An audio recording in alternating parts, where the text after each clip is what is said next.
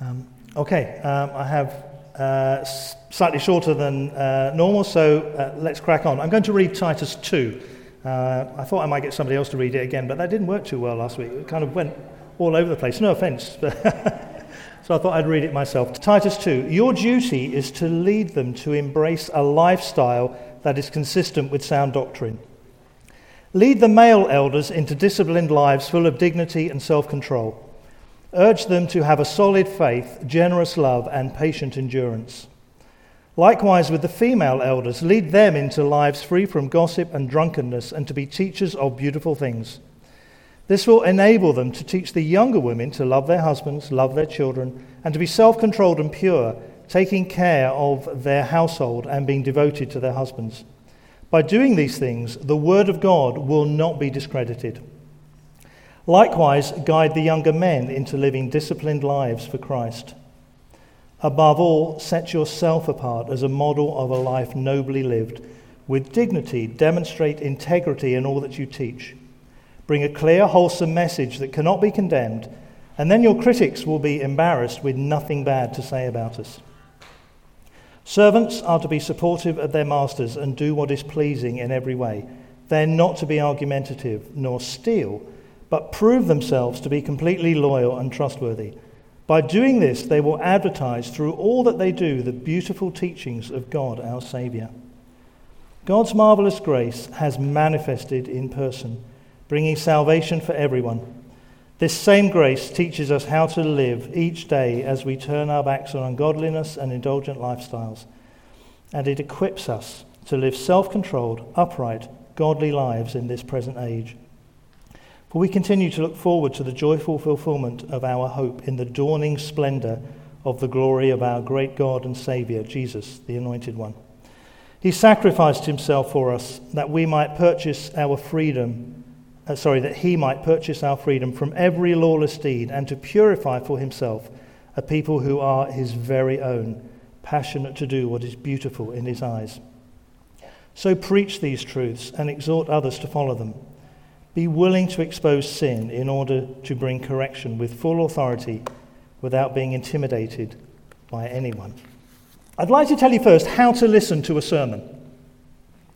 Sermons are not isolated bits of information that somebody has worked on over here during a week and, and brings together with, with the other bits that other people have worked on in their various homes and, and places of practice and so on um, and just gets thrown together in, in, a, in a big mess. Um, it's, it's, like a, it's like a recipe. There is a cook. It's not an image that we normally use for, for God, but he's, he's a chef, and he brings together ingredients. Just capture what the Holy Spirit's been doing in your heart this morning. Just capture what he was bringing to the front during worship.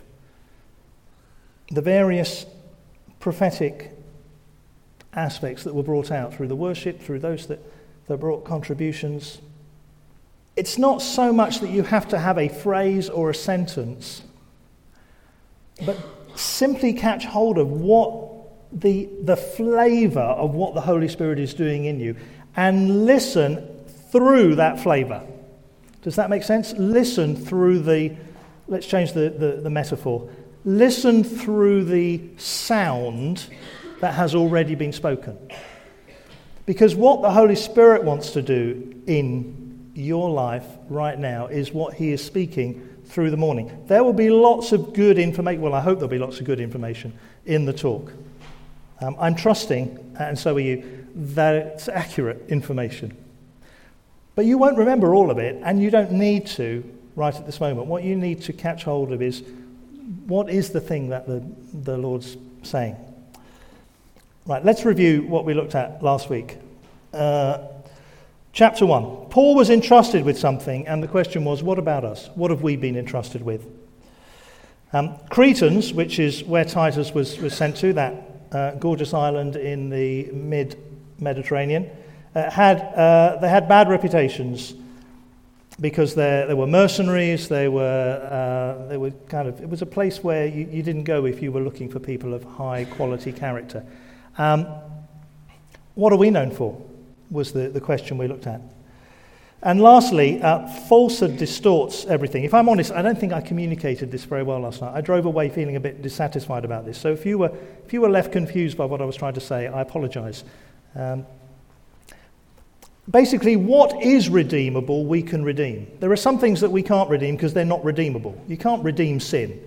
But stuff that is redeemable, when we come to it, it brings redemption to it. It's a bit like Paul saying, um, should we should the believers at the time eat food sacrificed to idols? He said, Look, if it doesn't trouble your conscience, you just go ahead, because the fact that it's been offered to an idol is no problem as far as the Spirit's concerned. But if it troubles your conscience, or it's going to trouble somebody else's conscience, don't do it. Just, just back off, because that's fine. Okay? That's really what, what he was saying, and that's what I was trying to say. We bring redemption to the things that can receive redemption. On to chapter 2. Right. Uh, three points, which might become two. Firstly, character needs to be consistent with godliness. We looked at, uh, still on that, we, we looked at character last week, but it's here again in chapter 2. Bear in mind the context. With epistles like this, always bear in mind the context. This was written to a group of people living 2,000 years ago in a very different culture. So there are a number of things in the translation that we need to be aware of. Um, I deliberately chose a translation that used the word elders. Um, when we get to verse 3, and it says, likewise the female elders, not because I'm trying to make a point, but because I'm trying to, the point I am trying to emphasize is that uh, Paul isn't talking to the church leaders. He's talking to the older members of the congregation, perhaps those that have been Christians for a while. He's talking to the men and to the women. He's talking to the men and he's saying, uh, You need to have disciplined lives full of integrity and self control.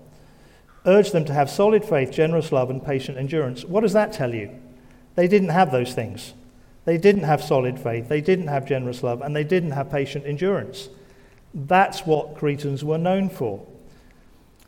And those things that the Spirit of God brings into us solid faith, generous love, and patient endurance. So if those older male believers were not exhibiting those things, then they're not exhibiting what the Spirit of God is doing within them.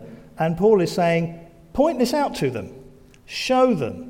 Now, we don't know what else they were doing. They may have been good at some things, and there may have been some other stuff that wasn't too good, but these are the things that Paul is emphasizing. What we must not do is take literally what Paul is saying and say, well, that's always going to apply to all older men. Okay? In the same way, uh, with women, with the female elders, with older women in the church, lead them into their lives free from gossip and drunkenness. That does not mean that, on the whole, women in the church are going to be gossipy and drunk. Okay? Now, if that's a problem, please get some help. Deal with it. Okay? I'm not aware that it's a problem, all right?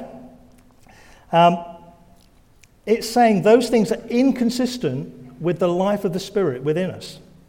So, what we need to take away from this is is there anything in our lives which is inconsistent with the life of the Spirit within us? These are particular examples. In our setting, those examples will be different. And it might be to do with joy, it might be to do with faithfulness, it might be to do with the way that we use our money, it might be to do with our relationships be- between husband and wife or between um, people that we're close to within the church. The question is do we have integrity? It moves on uh, later, it's verse 5 here. By doing these things, the word of God will not be discredited. All right, let's again, let's just be clear about this. Paul does not mean this. He's not talking about this, because they didn't have this. He's not talking about the word of God. The fact that we sometimes refer to this as the word of God does not bear relation to what Paul is saying. They didn't have books, most of them couldn't read, um, and for those who were not from a Jewish background, they wouldn't have been familiar with the, the, the, Jewish Old Testament. So, what does he mean? What's he talking about? What will not be discredited? The thing that won't be discredited is the message of Christ that they embody. You carry the Word of God. The Word became flesh, right? Yes, Graham. And so, uh, the Spirit that lives in us is the Spirit of Jesus who was the Word became flesh. So the message that you embody is the important thing that mustn't be discredited. And therefore, the message of salvation and of hope and of everything else. So, that whole emphasis on character is to do with the integrity of the message that we communicate. So, if, if we, as a body of people, let's talk about us, if we want to say to people, we have hope, and they come into our environment, not even just our gatherings, but into our, our homes, our family life, our other gatherings and meetings, and they're not finding hope, then our lifestyle is not measuring up against what we say. These days, we get confused on this issue because we talk about this is the Word of God. So when we read that the Word of God won't be discredited, we think immediately of the written Word. Okay, the written Word lines up with what we have living in our lives. That's why we've got it, okay? But it's not talking directly about that, it's talking about the Spirit of God within us. Second point. So let me just read this, the last bit I've written there. The Word of God does not mean the Bible, it refers to the Word that lives in us, the Spirit of Jesus. It is God's message of hope for us individually and for all those around us. It's just like the Ronseal advert. That's what the title that I have is. This is, this is showing us how to live like what it says on the tin. It's not a challenge of me saying, come on, church, live like it says. It's saying we can live like this. We can live just like we read. We, it's no good if we read it and say, oh, I can't live like that. That's not the truth. When we read something, or when we hear something, or when the Spirit enlivens something within us, our response is, I can do that. Thank you. Amen. Okay, let's move on. Be an example. Personal integrity is, is key. Um, I've done a bit of teaching in my time. Integrity is one of the words that, that I used to use quite a lot. And I used to try and explain it to my pupils uh, like this. Noah, I hope you'll appreciate this. Just shows my deep understanding of your craft. Okay. Integrity is when you look at a piece of furniture and you say, that is wood, solid wood, the same on the inside as you see on the outside. That is wood all the way through.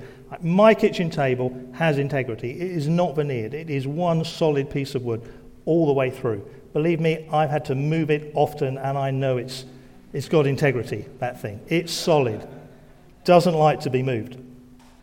Okay, a lot of what we live with is veneered. Okay, now I, I've got nothing against veneered furniture, all right? Hear me now, I've got nothing against veneered furniture. but it's not the same in the middle as it is on the outside. It may be good, but it's not the same. What we need to have, and this is back to the first point, we need to be the same on the outside as we are on the inside. Now, there's, generally speaking, there's only one person who knows if you're the same on the outside as you are on the inside, and that's you. Okay? The closer we allow people to get to us, the more they'll observe that. So when we live in this type of community, uh, if you see something which looks like one thing on the outside and the other on the inside, you know that it's not lining up. And sometimes that's because there's a problem, and sometimes it's just because uh, there's some maturity needed. Paul is talking particularly about a work setting, and for me, uh, this is the thing that I felt the, the Spirit really uh, landing on in preparation. Let me read this from verse 9. Servants are to be supportive of their masters and do what is pleasing in every way. They, uh, not to be argumentative, not to steal. Okay, we don't have so, well, I don't know, some of you might have servants. I haven't been to your houses when the servants have been there. But uh, um, I don't have servants anymore. They both got married and they've left home. So, so it's not talking about servants. We don't, we don't have a servant culture, not in, in this sense. It's not talking about slaves. It's talking about, at the time, what was known as bond servants. Servants who had made a choice to stay with their master. So I read this a bit like employees. By and large, employees make a choice to be employed by somebody. You apply for a job, you get offered the job, you say yes. Okay. Uh, so it's talking about employees and it's talking about employers. Let me read it again and take a little license with it. Employees are to be supportive of their employers and do what is pleasing in every way. They're not to be argumentative. Don't argue with your boss. I'm not saying don't disagree, just don't argue with them. We'll find out why later on. Don't steal. Okay, now most people haven't got their hand in the till. Some of you might. If you have, please see me afterwards and let's have a really short talk about it. But um, uh, here's an example. Uh, I, a few years ago, uh, went part self employed and I had to start doing my tax returns. And as soon as I started to do my tax returns, I was tempted to fiddle them. I have to be honest. I, was, I have to say, is this, is this receipt legitimate? Was this a legitimate work receipt or is this just something else? Esther's looking really worried about Esther is a lawyer, by the way. So, hi. Sorry, it's good character building stuff, Esther. Okay. Um, and I, I noticed there was a temptation there, and I had to really check myself. And I just thought, it's really tough for people filling in their expense forms to be completely honest about it. Now, if you've been doing it for a while and you're great about it, that's fine. But it, it just struck me that suddenly, it, Paul says, it's, you know, the law was there. As soon as the law was there, I understood what sin was. And before the law was there, I didn't understand what sin was. As soon as there was a regulation, I understood what it was to try and bend the regulation. Employees are to be supportive, pleasing in every way, not argumentative, not steal, but prove themselves to be completely loyal and trustworthy. By doing this, and I love this uh, version. By doing this, they will advertise through all that they do, or as, uh, as it say up there? Yeah. If you uh, dug into this a little bit, advertise means to adorn or to beautify the doctrine of God. By doing this, you will advertise, that is, to adorn or beautify the doctrine of God through all that you do. Uh, the beautiful teachings of God our Saviour. It doesn't read very well with the extra bit in it, but Basically, if you do this well, you will glorify God in your workplace. Now, this is what I, I mean by listening to what's in the sermon through what happens in the rest of the meeting. Because we sang a lot about Jesus. There was a lot about the light of Jesus. Um, Rachel came and, and sang, and it was about standing on something that was solid and immovable and so on my sense is that as, as a group of people, the Lord is inviting us into a closer walk with Him so that in our workplaces, those who, of you who are in them, are different situation for me, but the majority of people in workplaces, that the, the beauty and the doctrine of God will shine through all that you are. You see, when you walk into your workplace tomorrow morning, the light enters. The darkness trembles. We sang it, okay? It's not a phrase from Scripture, but it's a scriptural idea. The darkness goes, oh no, the light's here. And it kind of scuttles off to its corner. And it sits there, not daring to move because the light is there. You give permission to the darkness to do something. If you don't fill the space with light, the darkness will fill it. So, our job is to fill the space with light wherever we are, whether it's college or, um, or, or any other setting that we are. It doesn't have to be an employed situation, just a situation where, where we go in and we set the tone because of who we are and what we carry. And the more that we live in integrity with the word that is inside us, the more powerful that is. Okay, does that make sense? Makes sense to me, so I'm assuming it makes sense to all of you. Okay, last, last bit, very quickly. This is simply our motivation. Paul is writing here to Timothy and saying, hey, just keep this in mind. We continue to look forward to the joyful fulfillment of our hope in the dawning splendor of the glory of our great God and Savior, Jesus, the Anointed One. He sacrificed himself for us that he might purchase our freedom from every lawless deed and to purify for himself a people who are his own, passionate to do what is beautiful in his eyes. The purpose of his sacrifice was that he would be glorified in you. It wasn't only to save you from sin and to clean you up. Yes, all of that is true, of course it is, but it's so much more than that. It's so much more that he might be glorified through you individually, through every aspect, every facet of your life. I would like particularly that we pray for those people who, just as the kids come back in, that we pray for those people who are in employment situations or some other situation where you go into something, even if you're a volunteer or whatever it is, and, and you know you're conscious of carrying the light and you just want to do that more and more effectively. If that resonates with you at all, please stand up. We're going to pray for you and then we're going to finish. Father, you are the light. You're the light of the world. Through Jesus, you are the light of the world. Through your Spirit in us, we are the light of the world.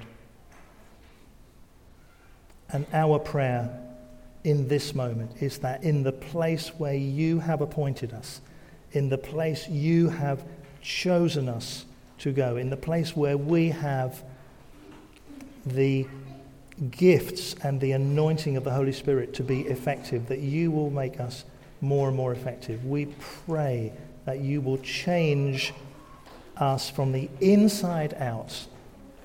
Pray for courage for people. I pray for particular relationships that are difficult, that you will bring your light and love into them. I pray for relationships between employees and employers and the other way around. That whatever we represent here, that we will bring the light of Christ into those in Jesus' name. And we look forward in the same way that we prayed for France for uh, a small but growing number of evangelical churches to be effective in that nation. We pray for a small but growing number of spirit filled people to be effective in their workplaces across this city and wherever we are to be found. And we ask this in the wonderful and beautiful name of Jesus. Amen.